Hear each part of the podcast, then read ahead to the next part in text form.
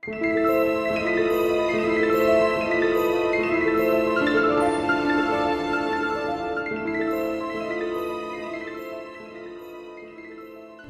til Forlæst, podcasten, hvor vi lytter os tilbage i tiden på jagt efter de fortællinger, som stadig kan vækkes til live.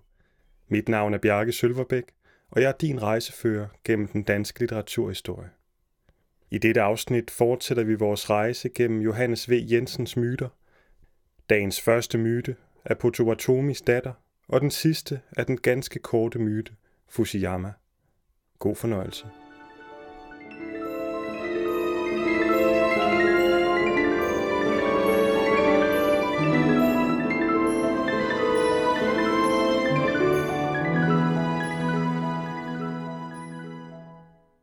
Potawatomis datter det var et forår ved Pistaki Bay inde i Illinois. Pistaki Bay er det indianske navn på en bugt af Fox Lake, en af de utallige søer i det vandrige Amerika, og søen er en udvidelse af Fox River, som efter at have indfiltret og fordybet sig i en mængde sumpe og sige, falder ud i Michigansøen. En mand i kano kunne have vandvejen åben for sig herfra og over de store søer til St. Lawrence og Atlanterhavet. Han kunne padle sig gennem morasserne nordpå til Winnipeg og ud i Hudsonbugten, eller søge en bistrøm til Mississippi og lade sig drive tusinde mile til New Orleans og den meksikanske bugt. Hvert forår trækker enderne sønder fra over de uhyre landområder fra Texas og Arkansas, slår ned i søerne og floderne undervejs og rejser igen, flyver og svømmer, rapper og snadrer sig hele vejen gennem luft og vand op imod den kanadiske grænse, i det de stadig holder trit med solen og våren. De går i mile lange svævende streger over himlen. De kommer tygt i flokke som flyvende skyer. Ekspresbud før foråret. De går som et sus af glæde over det våde Amerika, hvor regnskyllene endnu hvert øjeblik vidner til islag og sne. De gør jorden og himlen så udstrakt, så tigende, kold og kongelig, som verden er om foråret og i jægerens hjerte. Jeg boede ved Pistaki Bay for at tage imod enderne, når de kom, og det var der, jeg traf Potawatomis datter. Hun blandede sig i min jagt, næsten uden at jeg mærkede det. Lidt efter lidt blev hun en del af min dag, og til sidst hele tilværelsen – den eneste grund til, at jeg var der, og hver aften lå på brinken over bugten og ventede med bøssen foran mig i det rimede græs. I begyndelsen passede jeg endnu enderne, roede hver morgen over til et risbevokset næs, der løb langt ud i søen, hvor jeg havde mine lokkeender lagt ud. Et dusin smukt forarbejdet og malede træender, som jeg havde ordnet i en tiltalende gruppe på vandet lige uden for næsset. De lå og vippede blankt i de krabbe små våger for anker ved en snor og et blylod. De rullede som en flåde af drageskibe og stirrede højst besønderligt snart op og snart ned, og hele rummet rundt med de malede øjne. De var meget naturligt lavet, korrekte til de mindste enkeltheder, for ved man narre ender, skal det gøres alvorligt. Der var eksemplarer af flere sorter, lige fra den tykbuede canvasback med spejl i vingen som lå og duvede tungt i vandet, til den lille sorte bluebell, der hoppede så lystigt på bølgen og stod på halen og så op i himlen, som ville den endelig afsted. En flok stumme forrædere malede dødsfugle, som jeg havde lagt ud for forårstrækket deroppe. Det var en grum spøj at se den korrespondence, der kunne opstå mellem en flok ender langt oppe i luften, og så den svigefulde gruppe, der lå og vippede som levende lig uden for risene hvor i jeg sad skjult. Når morgenflokkene kom, kunne jeg se et detachement pludselig bøjle af i den lange, skarpe flugt, svinge rundt og kaste sig i en stor bue som profilen af et bjerg, ned gennem himlen for at undersøge, hvad det var for kammersugar, der havde smidt sig ved det næst der. Må de ikke lå og tællede den alt for godt.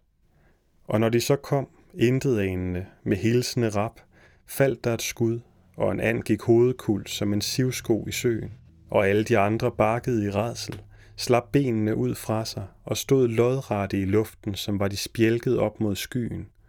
Og imod sådan en strakt fuglebu faldt det andet skud, og et nu efter er flokken borte, vildt spredt som et knippe pile fra en katapult.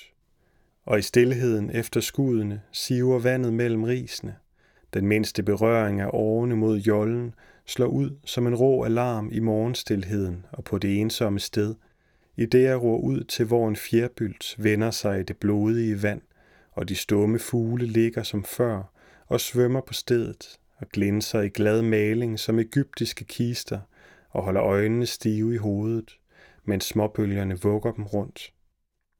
Men hvis morgenflokkene var for mætte eller strøg for glupsk sted til at skænke min kunstner opmærksomhed, så gav jeg dem en fersk vise fra mit skjulested mellem risene, hvor jeg stod med gummistøvler i vandet, der knirkede af is efter nattefrosten, en melodi på andesproget, frægt efterlignet ved hjælp af en lille særlig afstemt skalmeje, en dog call og den hule hånd. Rarap spillede jeg. Vak, vak, vak, vak, vak, vak, vak, vak, vak, vak. Det gik mig selv til mar og ben at stå der fuldstændig ene i den lydløse morgen, før solopgang og være årsag til den bestialske musik. Jeg følte mig selv som en stor and fra helvede, der gav en afskyelig solo midt i den uskyldige natur. Vak, vak, vak, vak, vak. Men enderne kom. Det var så fortryllende, det måtte være en dejlig and, der sang godmorgen til dem. Jeg så dem vende halsene højt oppe i luften og lytte, sægne fart og spejde, og så beskrev de den store, fine by retur, der er jægerens øjenlyst. Til en eller to af dem fløj sig ind i det dræbende skud. Jeg kunne flere toner på skalmejen, vidste altid at træffe den rette morgenstemning. Jeg rappede op til dem i lys glæde, som var alverden fuld af mad hernede. Jeg rallede sørgeligt, instændigt, for at få dem ned i medynk. Jeg anklagede, græd på skalmejen, jeg rev fyre i skrig op under himlen, og kælene vak som fra en ung yndig and. Jeg spillede så sår. Jeg havde lært kunsten af en gammel jægersmand i Arkansas ved navn Lowe. Han behøvede ingen skalmeje. Han kunne andemålet udenad. Sang lige ud af struben op til dem. Så bevægeligt, så sødt, at de blev svage på vingen og måtte stryge lavt for at lægge øret til. Han samtalede med dem oppe i luften, længe før jeg kunne se dem. Han rappede og bejlede, koglede og løg dem halsen fuld af øm snak. Sad ubevægeligt som en stup på et væltet træ, midt i den oversvømmede skov med gummistøvlerne til skrevet ned i det iskolde vand, og lokkede så hjerteligt for enderne, mens han skuede ind i himlen med de blege, langtrækkende gammelmandsøjne, der opdagede ender, hvor andre ingenting skældnede. Og imellem at han sang og vakkede, holdt han vendetaler til vildtet, sagde yppige ting til dem deroppe, skændte på dem, men kærligt, var ikke til at stå for. Han sad der med en drøb under sin kolde næse, skrøbelig af alderdom, som et tusindårigt væsen, der ikke kan dø. Man kunne se på ham, hvor hans gammelmands hjerte pulserede i takt med de kraftesløse, frosne genlyd i skoven før solopgangen. Hans falmede blik faldt sammen med det violette morgentusmørke, fjernt henne mellem træerne og gryet ovenover. Der var så vinterlig håbløst. Hvor dagen vågnede kold og isnende stille. Men gamle Loves bryst skjulte den ukulige varme, jægerens kærlighed. Det var med en udtømmelig inderlighed, han sad der og kaldte og besvor, indtil det vingede vildt kom, og han fik det på skud.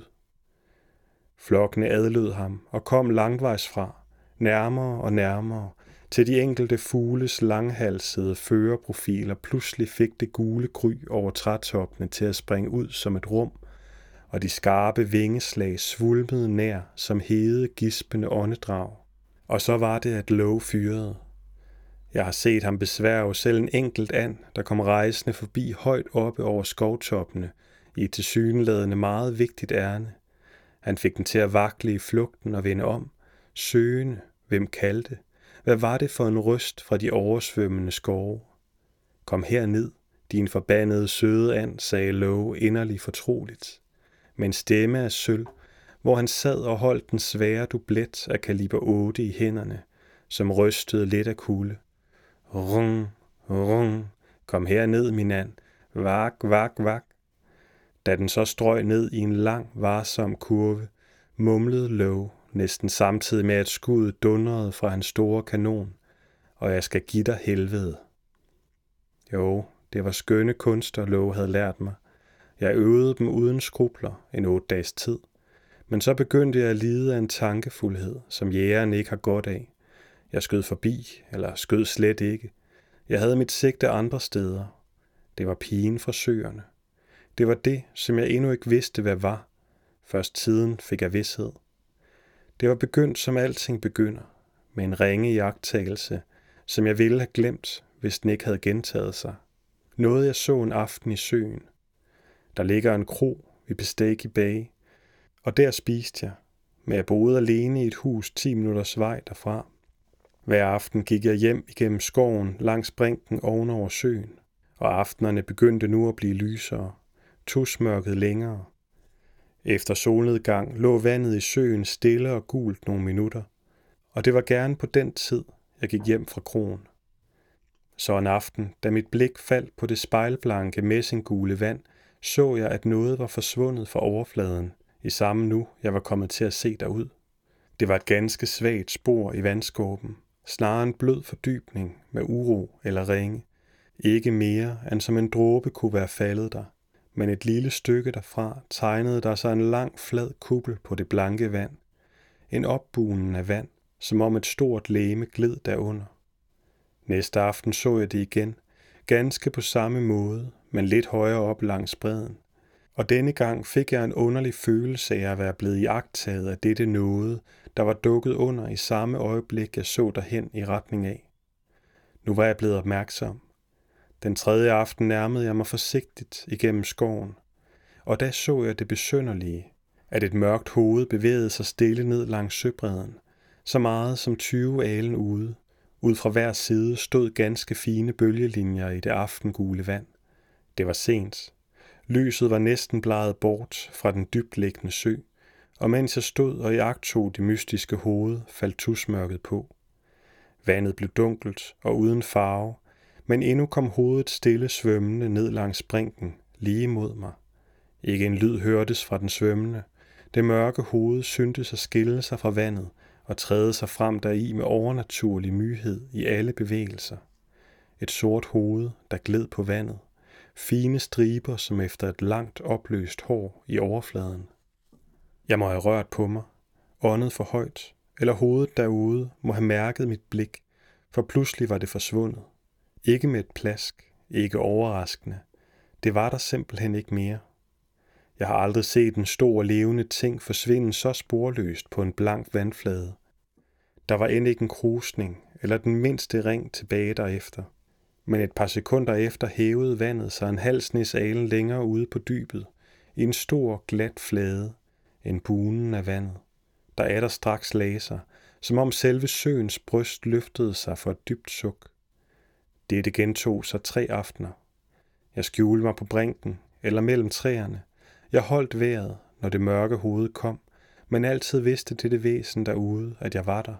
Mærkede det af en eller anden oversandslig vej og dukkede under, inden jeg kunne komme det på skud. Jeg gik en aften langt bort, for ikke at forstyrre, og da så jeg på afstand, at det mørke hoved svømmede tværs over hele bugten i en bue, tæt forbi huset, hvor jeg boede og derpå over mod det sted, hvor indsøen gik over i udløbet mod Michigansøen. Der svandt hun i mørket, som faldt på. Åh, pigen fra søerne, tænkte jeg, det er jo hende. Potawatomis unge datter, den udødelige. Hvad vil hun i Pestaki Bay? Hvorfor har hun slæbt sit sorte hår gennem strømmene herind fra de store frie søer? Hvad vil hun her hver aften? Er hun på vej ud til Mississippi for at svømme foråret i møde i de kolde nætter? Hvorfor kredser hun da her om bestik i bag?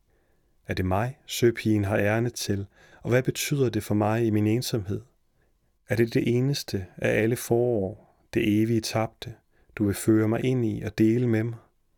Potawatomis datter, som solen og luftningen i skoven, og vandene har forkælet. Dukker du en aften i tusmørket ud fra skovbrynet med drivende mokassiner efter at have svømmet floden, smyger du dig frem af buskene for at sige uk til mig og drager mig ind i skoven, min drømmes veninde, min skår. ved den store ånds ansigt, ved mine fjenders stinkende skalpe. Jeg skal vise mig dig værdig. Næste aften blev jeg hjemme i mit hus og stillede mig i skjul i tagvinduet med en kikkert. Der var kun lidt lys efter solnedgangen, og det svandt hurtigt, men jeg fik hende at se, i det hun svømmede forbi, og jeg kunne have kastet kikkerten, en almindelig dobbelt kikkert, fra mig i panik som en stump gren, man får fat på i urskoven, og som viser sig at være en levende larve, så rystet blev jeg, da jeg i kikkertens dunkle synsfelt på baggrund af det gule vand så lige ind i to sorte brune våde øjne, omgivet af dunkelt hår. Synsfeltet vaklede ud af kikkerten, og da jeg fandt hende igen, var det så mørkt, at jeg kun kunne skælne en sort klump glidende på det falmede vand. Lidt efter gik hun under, men denne gang rejste der sig en svær virvel efter hende i vandet, og lidt længere borte brød overfladen op i en skumkejle, som om hun havde kastet sig voldsomt under vandet, i det hun svømmede bort. Oho, fagnede sig ned i vandenes nat med pigestærke slag af lemmerne, rådhudens glatte, åle smidige lemmer. Hun var vred, eller hun var bange. Hun må have bugtet sin unge ryg som en spole om alt det tunge vand, hun kunne nå og lade de senede led virke på. Hun må have gjort vandet stenhårdt omkring sig, i det hun slog sig ned og stemmede sine små indianerfødder derimod som mod et springbræt. Det lange hår må have sat en skumfigur efter sig fra overfladen og ned i dybet. Hu hej. Og nu skærer du den våde nat dernede med din lave, lodne bryn. Nu smider du vandet, strækker dig og går som en pil over vandplanterne. Nu bøjer du dig og slår armene ud til en ny fagnfuld, vender dig og flyver sidrende ind i det dybe, kolde vand. Potawatomis dejlige datter, o du, der aldrig kan dø. I disse samme dage kom foråret til Bestagi bag. Det ene forbud efter det andet havde meldt sig. Vildgæstene var passeret forbi og gået nordpå i lange, skinnende hvide kiler, der lignede harper og spillede som en musik fra de høje skyslotte. Foråret rejste til toppen af den blå himmel. Rødkælken, stæren i Amerika, var kommet, og blåfuglen, de små forårsfugle, der fløj som vingede safirer i den nøgne skov. I moserne, i de dybe grøfter, som svømmede over til randen, og som den lunefulde sol snart gjorde til under i krystalklarhed med skønne ting, planter og mudderborge på bunden, og snart slukkede, så de lå skumle som pøle over underverdenen. I alt dette rindende eller stående vand lokkede nattevarmen og solen alle de dyr frem, der svømmer og ånder herligt ved gælder og trives så ypperligt i det våde. Store guldglimtende skildpadder vendte sig dernede i bundens halvmørke, to og to, og spejlede solen i de facetterede skjolde. Bobler steg op fra dønbunden, overalt gurlede det og nønnede dæmpet mellem de spirende vækster. I stedet for den blå rim, der hver morgen lå over på søens modsatte bred, bredte der sig nu en fin grøn skygge over brinkerne, og skoven havde fået en rødlig tone af de gærende knupper. Jorden lignede ikke mere et skjold af vinterens metal og rimens blå anløbning. Den strakte sig som grønne bolstre, tog imod lune regnskyld. Der lå en meget dybere følelse under det, at jorden grønnedes, end når man taler om at rødme. Og aftenerne var nu meget lyse, skønt tusmørket ikke var af lang varighed. Kun i højst fem minutter var det dunkle pigehoved synligt derude, når hun regelmæssigt hver aften lige efter solnedgang foretog sin stjålne og varsomme svømmetur ned langs brinken. Så sky var hun, så seende, så overvågen, at der endnu ikke havde været mig muligt at komme hende nær inden for hundrede alen. Hun måtte føle, vejer på luftningen med hvert hår på sit hoved. Hun var mere fint mærkende for lyde, at man i det hele taget kunne fatte. Og stille, my som en spire af pilen.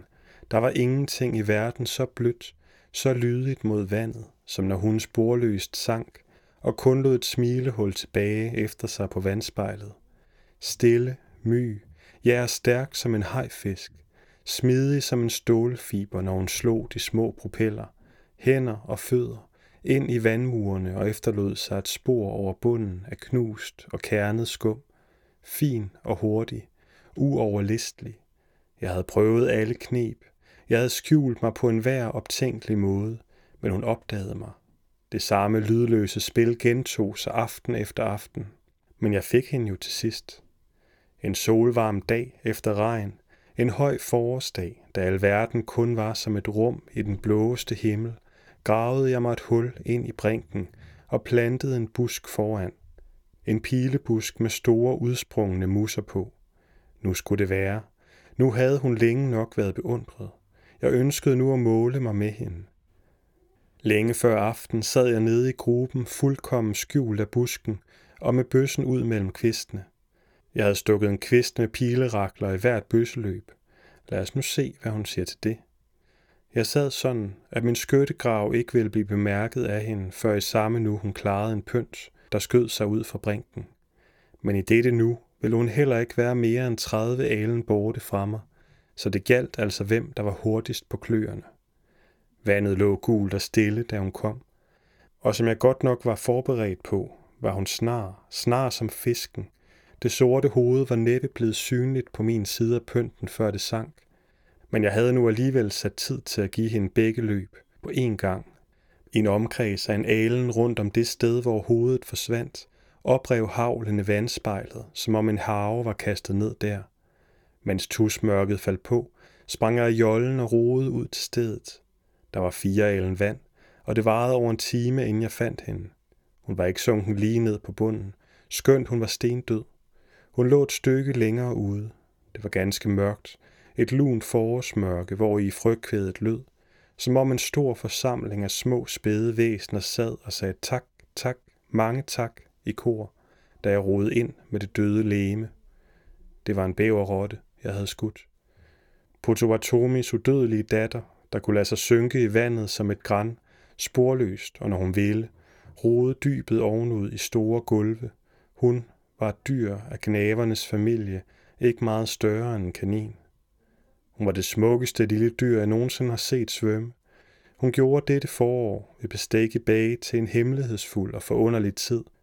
Hun havde et rundagtigt hoved med våde sorte øjne og et spil af varbørster om snuden, som må have følt vandet og enhver luftning finere, end vi forstår, så intimt, at det må have været en del af hendes næring blot at veje og indprikke sig med naturen, søerne, vinden og regnen. Hun havde en udmærket hale, flad som en åre, stærk og væbnet med skæld, der var taljet og skyede vandet som en harpikset kogle. Med den var det, at Potowatomis smidige datter ævede bølgerne. Hun havde svømmebørster omkring tæerne, og den glatteste og blødeste pels i verden. På buen var hun grå. Med denne pels, der var så glat, at man ikke anede det, var det Potovatomis datter strøg sig så hurtigt over vandplanterne som en skyttel i væven. De fire store gnavertænder, som munden ikke kunne lukke sig over, var gulrøde forpå. En sjælden farve, der mindede om højlagt rav. Jeg gemte dem længe til en erindring.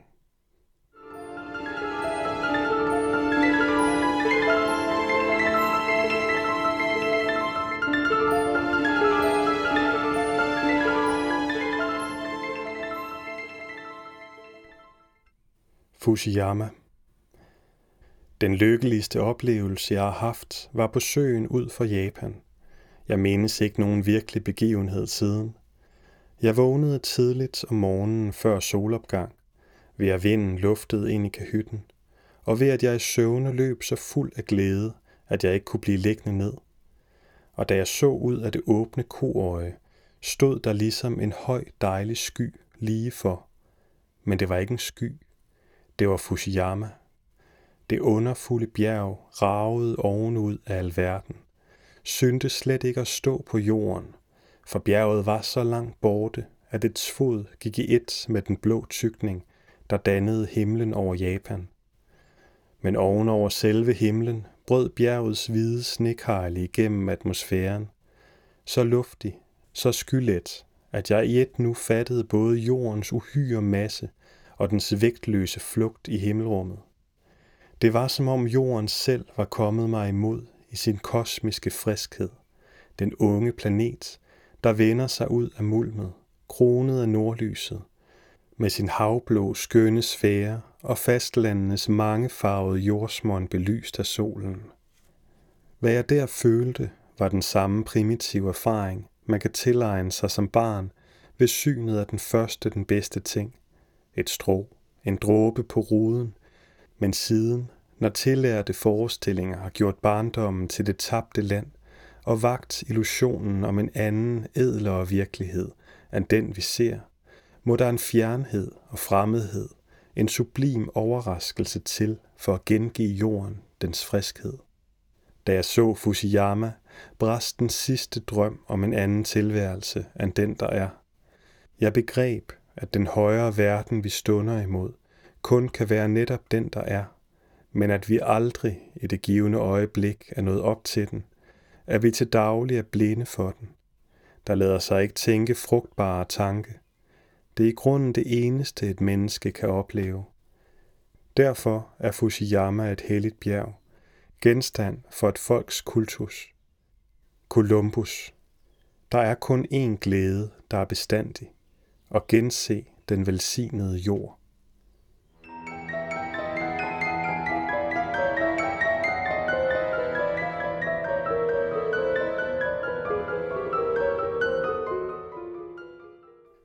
Fusiyama er med god grund en af de mest kanoniserede af Johannes V. Jensens myter. For mig blotlægger den med sine blot 345 ord, hvad forskellen er på at begribe verden og blot forstå den. Jensen kalder oplevelsen sublim, ligesom romantikerne også kaldte deres mål med litteraturen. Men hvor romantikernes sublime oplevelse var transcendental, er Jensens sublime oplevelse netop herværende og naturbunden.